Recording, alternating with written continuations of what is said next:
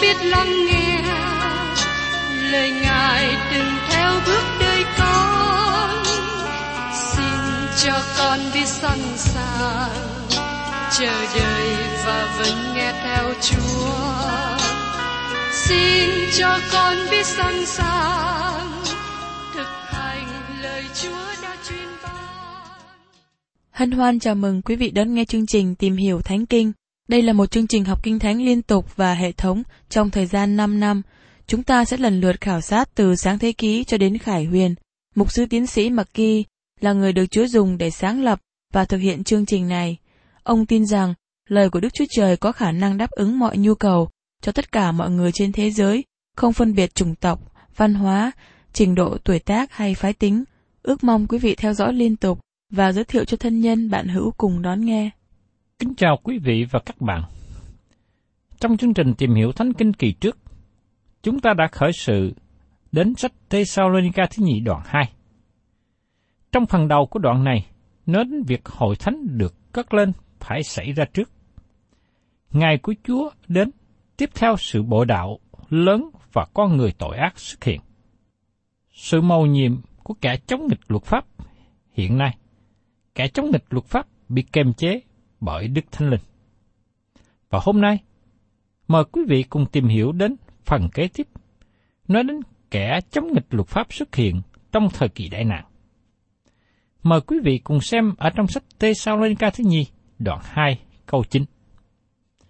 Kẻ đó sẽ lấy quyền của quỷ sa tăng mà hiện đến, làm đủ mọi thứ phép lạ, dấu gì và việc kỳ giả dối. Đây là kẻ chống lại Đấng Christ, là sa tăng, là con người tội ác, là kẻ vô luật pháp. Chúa Giêsu sẽ đến sau khi Satan làm đủ mọi thứ phép lạ, dấu gì và diệt kỳ giả dối. Hắn có quyền lực để làm nhiều phép lạ siêu nhiên.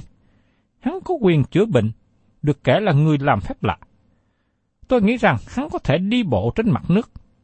Xin các bạn nhớ rằng Satan dùng gió bão để giết các con cái của ông Job. Vì thế tôi rất sợ khi có người nói với tôi, người kia là người làm phép lạ hiện nay. Bởi vì có người làm phép lạ sẽ đến như được Kinh Thánh dự ngôn, chính là công việc của Satan. Ma quỷ dùng hắn để làm nhiều việc quyền năng với dấu kỳ phép lạ và sự lừa dối. Đó là điều quan trọng cho chúng ta đừng chú ý vào con người, nhưng hướng mắt về Đấng Christ và bước đi bởi đức tin trong Ngài. Cả lấy quyền lực của Satan mà đến cũng có những dấu gì và dấu hiệu. Các dấu hiệu này dùng để lôi cuốn sự chú ý, tìm hiểu của con người. Hắn có dấu hiệu thu hút về khoa học, đồng thời hắn cũng có ảnh hưởng trong chính trị và tôn giáo nữa. Vì thế, tôi kinh ngạc về sự lừa dối của con người trong thế giới hiện nay. Họ có nhiều dấu hiệu để lôi cuốn người khác đi theo. Người nào không có nền tảng vững trong lời của Đức Chúa Trời, dễ bị sa ngã vào các dấu kỳ pháp lạ này. Phaolô nói rằng, kẻ đó sẽ lấy quyền của quỷ sa tăng mà hiện đến làm việc kỳ dối giả. Hắn làm những việc thu hút người nhìn xem. Trong thời đó, con người ở khắp nơi trên thế giới sẽ nói về con người tội lỗi. Họ cho đây là người cai trị lớn của thế giới. Hãy nhìn xem ông ta. Ai là những người đã rơi vào sự lừa dối? Đó là những người không tin nhận, tin lành của Chúa Giêsu. Và tiếp đến, chúng ta cùng xem trong Thessalonica thứ nhì, đoạn 2 câu 10. Dùng mọi cách phỉnh dỗ, không công bình, mà dỗ những kẻ hư mất, vì chúng nó đã không nhận lãnh sự yêu thương của lẽ thật để được cứu rỗi. Tôi tin rằng tin lành sẽ đi đến chỗ tận cùng trái đất. Hội thánh của Đức Chúa Trời sẽ giữ phần hoàn tất điều này. Tôi nghĩ rằng ngày nay Đức Chúa Trời mở đường để tinh lành có thể giảng ra khắp nơi, qua radio, truyền hình, qua mạng lưới vi tính, qua sách báo. tinh lành đi đến những nơi mà những người truyền giảng không thể đi đến. Nhưng có nhiều người nghe tin lành mà từ chối tiếp nhận tin lành. Và trong Thessalonica thứ nhì, đoạn 2 câu 11. Ấy vì thế mà Đức Chúa Trời cho chúng nó mắc phải sự lầm lạc, là sự khiến chúng nó tin điều dối giả. Đức Chúa Trời sẽ để thế gian tin điều giả dối. Tại sao Ngài làm điều đó? Như thế không công bình, phải không? Không. Nó giống như việc Đức Chúa Trời đã làm cứng lòng Pharaoh. Pharaoh không muốn để cho dân Israel ra đi. Và những gì Đức Chúa Trời làm là để tỏ bài những gì có trong lòng của Pharaoh được phơi bày ra, được chỉ ra cho biết. Chúng ta thấy nhiều người ngày hôm nay đứng dần dừ. Họ không tiếp nhận Đức Chúa Trời. Họ không lắng nghe tin lành cứu rỗi. Họ đóng cửa với tin lành. Đức Chúa Trời đầy ân điển ban cho họ lời của Ngài, nhưng họ không muốn. Sau khi họ nghe lời của Đức Chúa Trời và họ từ chối không tiếp nhận, Đức Chúa Trời ban cho họ đi vào sự lầm lạc. Tại sao thế? Bởi vì họ không chịu tiếp nhận lẽ thật, nhưng họ mở rộng để tin những điều giả dối. Đối với những người không đi nhà thờ để nghe giảng về tin lành, họ lại mở cửa để nghe các người giảng về tà giáo đi đến nhà của họ. Những người theo tà giáo biết sự yếu đuối của những người từ chối lẽ thật và tìm cách lôi cuốn họ. Đức Chúa Trời đang phân chia chiên với dê ra. Đức Chúa Trời dùng phương cách tốt nhất trong thế gian để làm điều đó. Nếu dân chúng không tiếp nhận tình yêu của lẽ thật, Đức Chúa Trời để cho họ mắc vào sự lầm lạc, và họ tin những điều giả dối. Điều giả dối là gì? Đó là kẻ chống lại Đấng Christ, hay còn gọi một từ ngữ khác là Antichrist, khiến người ta tin vào hắn. Họ tin rằng kẻ chống lại Đấng Christ sẽ đem họ vào thời kỳ một ngàn năm bình an. Họ không nhận biết rằng họ đang đi vào thời kỳ đại nạn. Đó là sự lừa dối lớn, dân chúng tin theo, bởi vì họ không biết lẽ thật. Và trong Thessalonica thứ nhì, đoạn 2 câu 12 nói tiếp. Hầu cho hết thảy những người không tin lẽ thật, song chuộng sự không công bình, đều bị phục dưới sự phán xét của Ngài. Đức Chúa Trời sẽ đoán xét những người từ chối lẽ thật. Tôi đã nói điều này nhiều lần, và tôi xin nhắc lại lần nữa. Nếu các bạn đã đọc hay nghe lời của Đức Chúa Trời trong sách này và tiếp tục từ chối Đấng Christ, các bạn đang mở rộng cho sự lầm lạc đến lừa dối các bạn. Các bạn không thể nào đến trước sự hiện diện của Đức Chúa Trời và nói rằng, tôi chưa hề nghe tin lành, cứu rỗi. Nếu các bạn quay lưng khỏi với Chúa Giêsu Christ, thì các bạn mở rộng cho sự lầm lạc và các bạn sẽ ở dưới sự đoán xét. Như mỗi người tin nhận Chúa Giêsu được ban cho sự cứu rỗi và sự chết đến với những người nào khước từ Chúa Giêsu. Khi chúng ta giảng tin lành là đem sự sống cho người tiếp nhận và đem đến sự chết cho người khước từ. Sư đồ Phaolô cũng nói về điều này ở trong sách Cô Đinh Tô thứ nhì đoạn 2, câu 15 và 16. Vì chúng tôi ở trước mặt Đức Chúa Trời là mùi thơm của Đấng Christ ở giữa kẻ được cứu và ở giữa kẻ bị hư mất. cho kẻ này mùi của sự chết làm cho chết, cho kẻ kia mùi của sự sống làm cho sống. Ai xứng đáng cho những sự này? Tôi nói cho các bạn biết rõ ràng, và các bạn không thể nào nói rằng các bạn không nghe về tin lành. Các bạn đã nghe, và rất có thể các bạn nghe nhiều lần ở nhiều nơi khác nhau, từ nhiều người khác nhau. Nếu các bạn từ chối tin lành, các bạn sẽ đối diện với sự chết. Nếu các bạn tiếp nhận Giêsu là Chúa của thế, các bạn sẽ có được sự sống đời đời. Đây là lúc mà các bạn cần phải làm một quyết định cho chính đời sống của mình. Một là tiếp nhận Chúa Giêsu là Chúa cứu thế, hai là khước từ Ngài. Các bạn không thể nào có ở trạng thái ngay giữa. Và quyết định của các bạn ngày hôm nay sẽ ảnh hưởng đến tương lai đời đời về sau. Vì thế, tôi mong ước rằng các bạn chọn một quyết định tốt, một quyết định đúng cho đời sống của mình. Kế tiếp, Phaolô nói đến phương diện thực tế của thư tín này. Trong sự soi sáng về sự hiểu biết của các biến cố tương lai, những người tin nhận Chúa nên sống một đời sống mà nó thể hiện người ấy tin tưởng về sự đến của Đấng Christ. Tin tưởng về sự trở lại của Đấng Christ không có nghĩa là chạy ra ngoài sân, nhìn lên bầu trời và nói rằng, tôi mong ước Chúa Giêsu sẽ đến. Làm như thế chỉ là hình thức giả bộ mà thôi. Nó cần thể hiện qua ba phương cách khác nhau. Nếu một người tin tưởng về việc Đấng Christ trở lại, nó ảnh hưởng đến thái độ của người đó với lời của Chúa. Nó ảnh hưởng đến cuộc sống hàng ngày và nó ảnh hưởng đến việc làm của người đó. Bây giờ chúng ta cùng tìm hiểu tiếp đến việc người tin nhận Chúa Giêsu cần đứng vững trong lời của Chúa. Trong Thessalonica thứ nhì, đoạn 2, câu 13 và 14. Hỡi anh em yêu dấu của Chúa, còn như chúng tôi phải vì anh em tạ ơn Đức Chúa Trời không thôi, vì từ lúc ban đầu, Ngài đã chọn anh em bởi sự nên thánh của Thánh Linh và bởi tin lẽ thật đặng ban sự cứu rỗi cho anh em. Ấy cũng là vì đó mà Ngài đã dùng tin lành chúng tôi gọi anh em, đặng anh em hưởng sự vinh hiển của Đức Chúa Giêsu Christ chúng ta.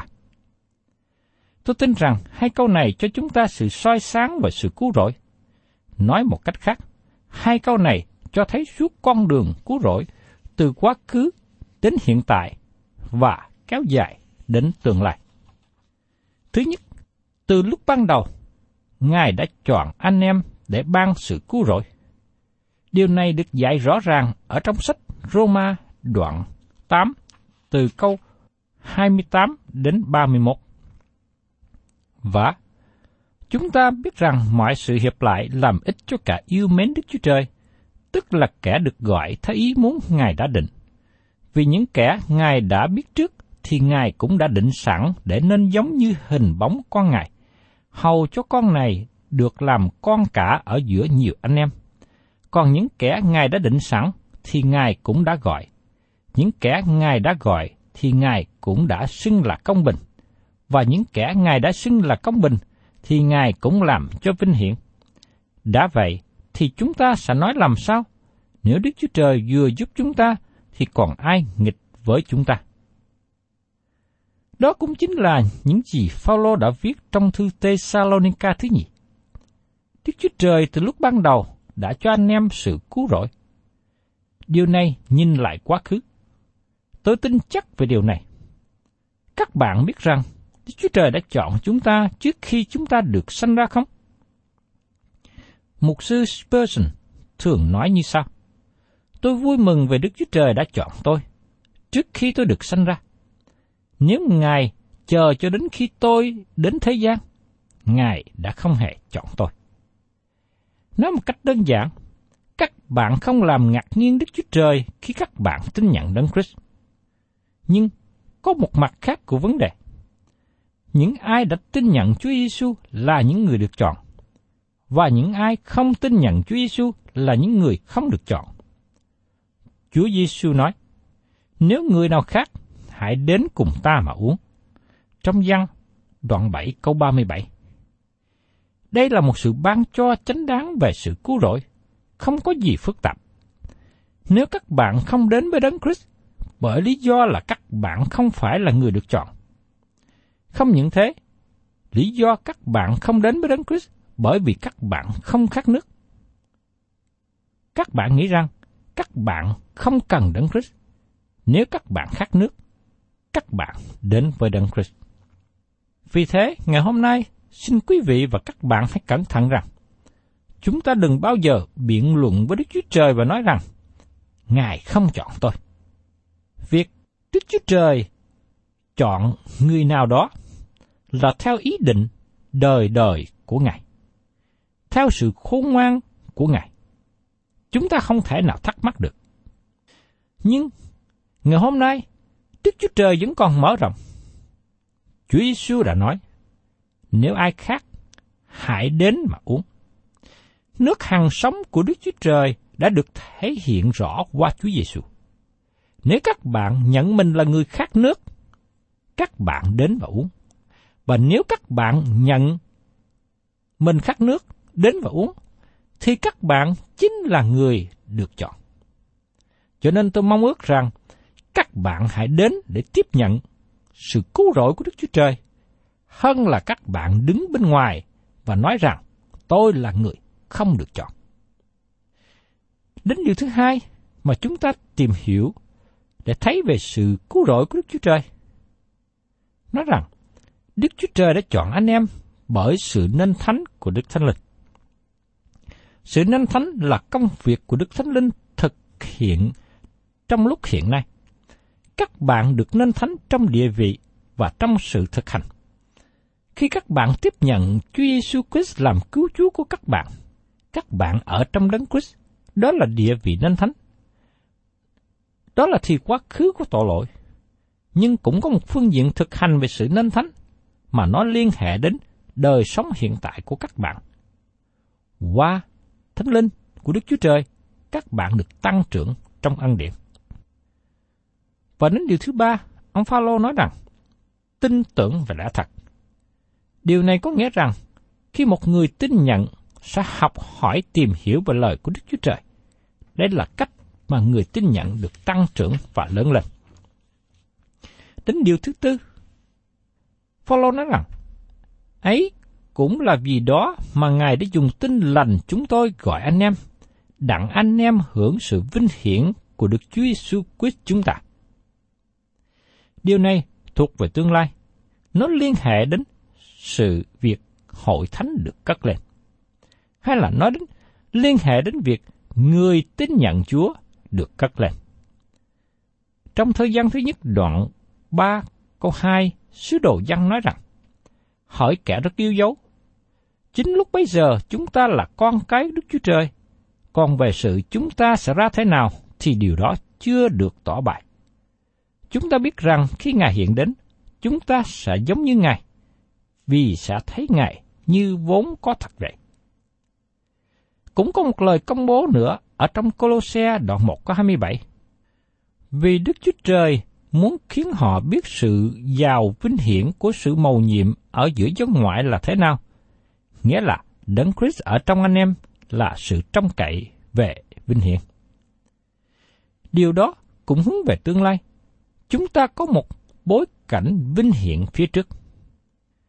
Hai câu trong Thessalonica thứ nhì đoạn 2 câu 13 và 14 cho chúng ta đầy đủ về sự cứu rỗi sáng chói. Chúng ta đã được cứu rỗi, chúng ta đang được cứu rỗi, và chúng ta sẽ được cứu rỗi. Tất cả những điều này là công việc của Đức Chúa Trời. Và tiếp đến trong tê sa ca thứ nhì, đoạn 2 câu 15. Paulo nói, hỏi anh em, vậy thì hãy đứng vững, hãy dân giữ những điều dạy dỗ mà chúng tôi đã truyền cho anh em, hoặc bằng lời nói, hoặc bằng thư tự của chúng tôi. Phaolô đề cập đến những gì ông đã dạy cho người Tesalonica khi ông ở với họ. Nhờ lời của Đức Chúa Trời mà làm cho những người tin nhận được đứng vững. Và tôi cũng dùng những lời của Phaolô nhắc nhở hội thánh Chúa ngày xưa ở Tesalonica mà cũng nhắc nhở quý vị ngày hôm nay là những người đã tin nhận Chúa Giêsu.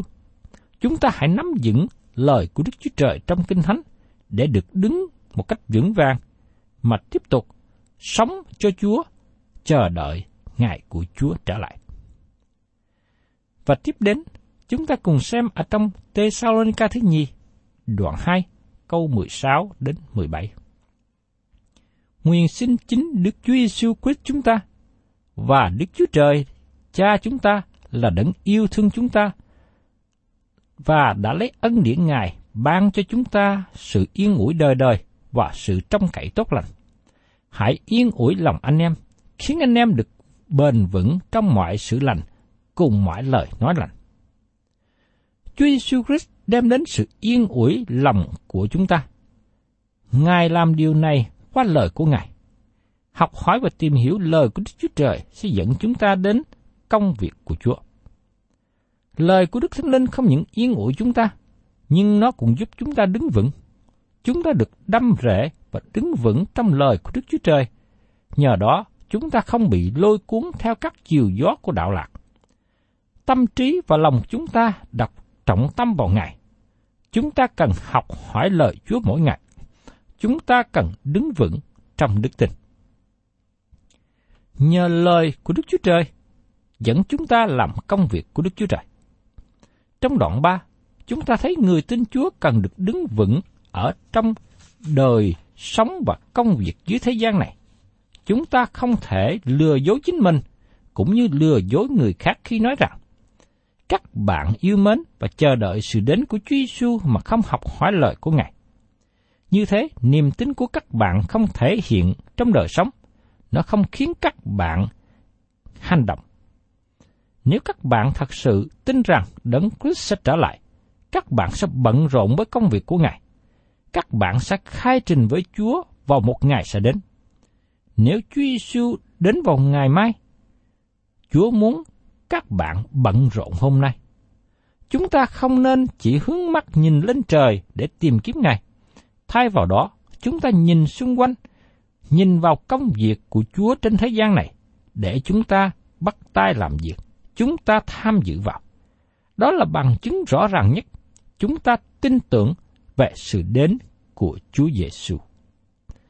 Thưa các bạn, việc chúng ta chờ đợi Chúa Giêsu đến không phải là một việc thụ động, ngồi đó mà chờ, hay ngước mắt lên trời mà xem. Nhưng chúng ta hướng lòng, hướng tâm về việc đó. Đồng thời, chúng ta càng phải bắt tay vào trong công việc.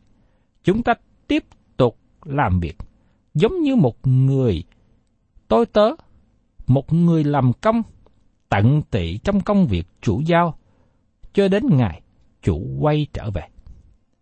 Thân chào tạm biệt quý vị và các bạn và xin hẹn tái ngộ cùng quý vị trong chương trình Tìm hiểu Thánh Kinh kỳ sau.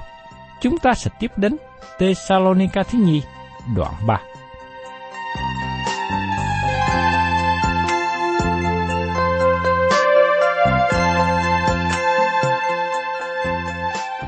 Cảm ơn quý vị đã đón nghe chương trình Tìm hiểu Thánh Kinh.